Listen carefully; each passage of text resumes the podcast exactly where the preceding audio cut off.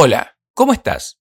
Antes de empezar con este episodio, te quería invitar a escuchar este podcast en nuestro canal de YouTube, Grandes Iconos de la Historia, y a suscribirte si te gusta nuestro contenido, ya que realmente esta es una forma de colaborarnos y ayudarnos a crecer. De todas maneras, el contenido continuará estando disponible en Spotify para todas aquellas personas que deseen seguir oyéndolo allí. Hola, esto es Grandes Iconos de la Historia, el podcast donde abordaremos las biografías más interesantes de las personas más influyentes de nuestra historia y cómo llegaron a serlo. En el episodio de hoy, Simone de Beauvoir. Simone de Beauvoir. Simone de Beauvoir fue una escritora, profesora y filósofa francesa feminista. Fue una luchadora por la igualdad de los derechos de la mujer, la despenalización del aborto y las relaciones sexuales. Escribió novelas, ensayos, biografías y monografías sobre temas políticos, sociales y filosóficos. Fue la primera en tomar como centro del cuestionamiento filosófico a la mujer.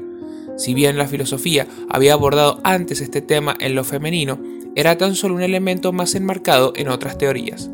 De este modo, su gran aporte a la filosofía, como señala la doctora en filosofía Linda Cerilli, fue la articulación de un nuevo problema filosófico, en la pregunta de ¿qué es la mujer? Simone de Beauvoir nace en París el 9 de enero de 1908 en el seno de la burguesía francesa. Sus padres fueron Georges Bertrand de Beauvoir, abogado, y François Bessier, su madre. Dos años más tarde nace su hermana Hélène. El padre, ateo, la animó desde niña a familiarizarse con las grandes obras maestras de la literatura y a escribir. Durante años en su infancia, Simone vivió una fe ardiente transmitida por su madre, a la que sin embargo terminó alejándose gradualmente hasta que a la edad de 14 años acabó decidiendo que Dios simplemente no existe. Como escribe en su autobiografía, Dios se había convertido en una idea abstracta de la que una tarde decidió deshacerse. Por otro lado, su padre nunca le ocultó su deseo de haber querido tener un hijo varón. Este hecho y el deterioro lento del matrimonio de sus padres hicieron que su pensamiento feminista despertara. Con 15 años, Simón ya tenía claro a lo que quería dedicarse, escribir. Tras terminar el bachillerato en 1925, se licenció en letras con especialización en filosofía en 1929. Pronto se convertiría en una de las máximas representantes del existencialismo. Debido a un revés económico familiar, su padre no pudo procurarle un dote ni a ella ni a su hermana. Sin embargo, ya hacia los 16 años, la joven Simón decide que quiere trabajar y convertirse en profesora. Empezó a acudir al instituto de SEO desde entonces. En 1926, mientras preparaba los exámenes para entrar en la universidad, se asoció al movimiento socialista. Ya una vez en la Sorbona, asistió a los cursos de literatura y de filosofía. En 1929, ya teniendo el título en letras, obtuvo la habilitación como profesor agregado en filosofía convirtiéndose en la estudiante más joven en haber conseguido dicho título en Francia. Ese mismo año conoció a Jean-Paul Sartre, con quien permaneció ligada de por vida, tanto sentimental como intelectualmente. Nunca se casaron y mantuvieron un ligamen declaradamente abierto a las relaciones con terceros. De hecho, a lo largo de los años, tuvieron diversas aventuras y Simón mantuvo relaciones tanto con mujeres como con hombres. En sus escritos, así como en diversas entrevistas, nunca hace mención a sus relaciones con mujeres, aunque sí habla de ellas en algunas cartas a Sartre y en su diario, anotado y publicado póstumamente por su hija adoptiva, Sylvie Le Bon de Beauvoir. En 1931, Simone de Beauvoir se trasladó a Marsella para ejercer como profesora titular. Sartre tuvo una plaza en Le Havre ese mismo año, por lo que tuvieron que estar separados. En 1937 terminó su primer novela, Primalidad de lo Espiritual. Esta fue rechazada por dos editoriales y no fue publicada hasta 1979 con el título Cuando predomina lo espiritual. En 1941, la madre de una de sus alumnas la denunció por haber tenido una relación con ella. Como consecuencia, en 1943, de Beauvoir perdió su trabajo como profesora en la Sorbona. En estos años, Sartre y ella fueron acusados de no luchar contra el nazismo ni la ocupación alemana. A pesar de ser cuestionada por su actitud en la Segunda Guerra Mundial, Simón recuperó su trabajo en la universidad y colaboró en la radio Vichy, la radio libre francesa. Después de la Segunda Guerra Mundial, fue fundadora junto a Sartre, Albert Camus y Maurice Marleau-Ponty, entre otros, de la revista Tiempos Modernos, cuyo número salió a la calle el 15 de octubre de 1945 y se transformó en un referente político y cultural del pensamiento francés de mitad del siglo XX. El pensamiento de Simone de Beauvoir se presenta como una filosofía de la libertad y del compromiso. Su modo de entender la existencia quedó delineado ya desde sus primeros trabajos, en los que la ontología existencialista aparece fundamentalmente fundida con la cuestión ética. Su consagración como escritora llegó en 1949 con la llegada de El segundo sexo. Este libro conformó la llamada segunda ola del feminismo. La primera oleada llamada sufragista permitió a la mujer acceder al voto y a otras libertades civiles a principios del siglo XX. No obstante, estos cambios se mostraron insuficientes. En El segundo sexo, se afirma que la liberación femenina es una lucha paralela a la lucha de clases.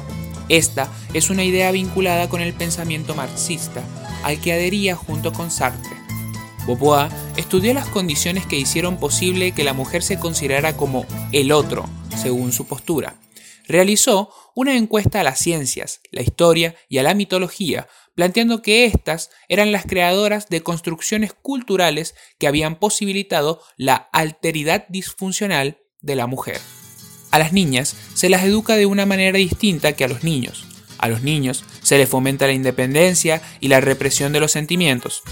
Esto es lo que ella define como alteridad, un concepto central en la problemática de la mujer. Ella siempre afirmó que no se nace mujer, se llega a serlo. Desde su perspectiva, el género es una construcción cultural sobre el sexo. Sostiene que no existe una esencia femenina, algo que caracterice a la mujer como tal. La cultura hace a la mujer ser lo que son, tanto como la educación como los roles de esposa y madre. Son determinados por la cultura y la sociedad, y no tienen nada de naturales.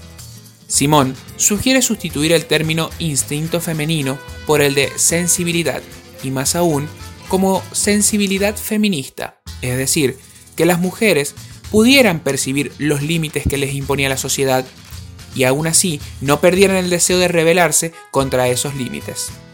A partir de un término del marxismo, conciencia de clase, ella postuló el término conciencia feminista. Esta se generaría a partir de una visión política de las mujeres como un grupo social excluido, y se vincula estrechamente a los intereses y a la voluntad de la emancipación. Para abordar este tema de la opresión a la mujer, Beauvoir parte de la dialéctica del amo y el esclavo de Hegel. Ahondaremos un poco en este concepto, ya que es importante su comprensión para dar un entendimiento a la visión de Simón. El filósofo alemán que habló de la conciencia humana consideraba que la mente necesita el reconocimiento de otras mentes, por ende, interactúa con otras mentes. Pero el problema radica que cuando dos mentes se encuentran, cada una tiene una visión diferente del mundo y a la vez cada una de ellas desea el reconocimiento de la otra. Entonces se genera una batalla por ver cuál de las dos visiones del mundo va a ser la que prevalezca y cuál de ambas va a ser la que reconozca a la otra. Es decir, cuál de las dos mentes va a someterse ante la otra mente. Por ende, la resolución de este conflicto es una relación amo-esclavo, estas posiciones en la relación se van a dar según cuál valore más la libertad y cuál valore más la vida. En resumen, aquella mente que valore más la libertad será el amo, pues según esta postura, la vida se pone en riesgo al ir por la libertad, mas aquella que valore la vida, la subsistencia, será el esclavo. Esto es posible ejemplificarlo a través de situaciones radicales como el racismo y la esclavitud. Pero si queremos llevarlo a un ejemplo más cotidiano, simplemente deberíamos pensar cuántos de nosotros nos hemos sometido a situaciones, pedidos y sucesos laborales desagradables, por tomar un ejemplo, por el simple hecho de mantener el trabajo y aguantar una quincena más, antes que abandonarlo y arriesgar nuestra manutención. Para esta visión, somos esclavos por nuestra elección de vida, pues no elegiríamos la libertad, que en este caso sería una renuncia o un cambio de la situación aunque riesgosa, empoderante también. El esclavo es una conciencia que no ha arriesgado la vida por un estado mejor y ha quedado, por ende, supeditado al amo. Para Simón de Beauvoir, la mujer, como el esclavo, está en relación de asimetría con el hombre, que es el equivalente al amo. El esclavo reconoce esta postura del amo y lo ubica como su ideal, como un ser al cual hay que seguir y obedecer. Del mismo modo, la mujer depende de la voluntad del hombre para sus decisiones. Simón predica el modelo de la emancipación económica como claves para la mujer. Para Beauvoir, fecundar y amamantar no suponen actividades realmente, son funciones naturales que no suponen ningún proyecto a futuro real para la mujer misma. El existencialismo de Beauvoir y Sartre afirma que todo sujeto trasciende y se afirma a través de los proyectos. Lo que importa es el proyecto propio, aquello a lo que se le da sentido a través de la acción. No hacer esto es vivir en lo que ella llama la inmanencia, es decir, seres que no viven en búsqueda de sus proyectos y en búsqueda de darle sentido a la vida. Para ella la mujer es un ser relegado, obligado por el hombre principalmente a vivir en la inmanencia, a través de la opresión y con aceptación por parte de la mujer en muchas ocasiones. Considero que el sistema patriarcal es el sistema de dominación básico sobre el que se levantan todos los demás sistemas de dominación, como el de raza, el de clase social, el de religión y el de sexo. En consecuencias, sostiene que no puede haber liberación de las mujeres si no se destruye este sistema primero. Y en pos de una correcta comprensión del concepto, haremos la siguiente aseveración. El sistema patriarcal es la dominancia del hombre sobre la mujer y la imposibilidad de su proyecto futuro. Este es el sistema que Beauvoir propone destruir, la construcción social de esta idea que se germina generación tras generación. La autora no plantea la destrucción del hombre en sí, como muy común y erradamente llegan a creer aquellos que se cierran abruptamente al escuchar el concepto feminista o patriarcado. Sin embargo, una crítica que se le hizo a la autora fue en ciertas ocasiones que llegó a despreciar un tanto a las mujeres por su, según sus palabras, incapacidad de independencia frente a los hombres. Para ella, la liberación se da por dos principios. El primero, la mujer adulta debe tener un trabajo independiente, es decir, lograr una independencia económica. El segundo principio es la lucha por la emancipación, que debe ser una lucha colectiva. Ella afirmó, el concepto de hombre y lo que se necesita para ser un buen hombre son una construcción social, al igual que ocurre con las mujeres. Ya en su madurez, Simón asume una militancia activa que la lleva a asumir actitudes más radicales, a esto sumó su participación en manifestaciones y políticas de grupos de mujeres, identificadas con el movimiento feminista. En 1960 se publicó La plenitud de la vida, donde se dedica a examinar las razones de su rechazo al matrimonio y afirma que, con Sartre, no tenían intereses de prolongarse en otra existencia. En 1968 publicó La mujer rota, en dicha obra cuestiona el modo de vivir que tienen ciertas mujeres que aceptan un sometimiento al que ella llama mala fe. Este es un tema central del existencialismo.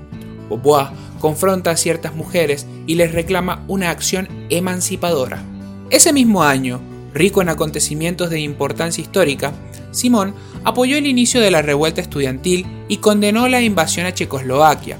A pesar de su cercanía al marxismo, nunca se unió formalmente al Partido Comunista, del cual, a partir de ese momento y junto con Sartre, tomaron expresamente una gran distancia. Los 70 la encontraron cada vez más comprometida con la problemática de la situación de las mujeres, así como posicionada a favor del aborto e involucrada en cuestiones de esa actualidad, como la disidencia soviética, Chile y el conflicto árabe-israelí. Fueron años en los que se dedicó también a experimentar la cuestión de la vejez, comenzando por el voluminoso estudio publicado sobre el tema en 1970, titulado La vejez. En 1980 muere Jean Paul Sartre. Al año siguiente publica La ceremonia del adiós, en el que recuerda su relación y narra los últimos meses de vida del pensador francés, ya profundamente afectado por la enfermedad.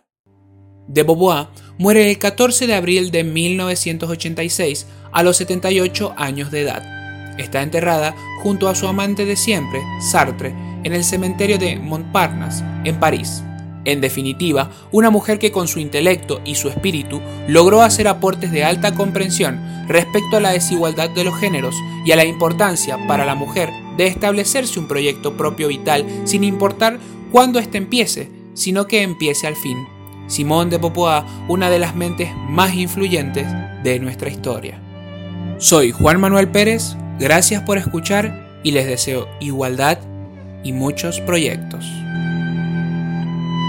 Si te gustó el podcast, seguime en mis canales tanto de YouTube como de Spotify. También seguime en mis redes sociales de Instagram, Twitter y Facebook, donde subo mucho contenido extra. Podrás encontrarme como grandes iconos de la historia en todas ellas. Desde ya, gracias y nos estamos escuchando.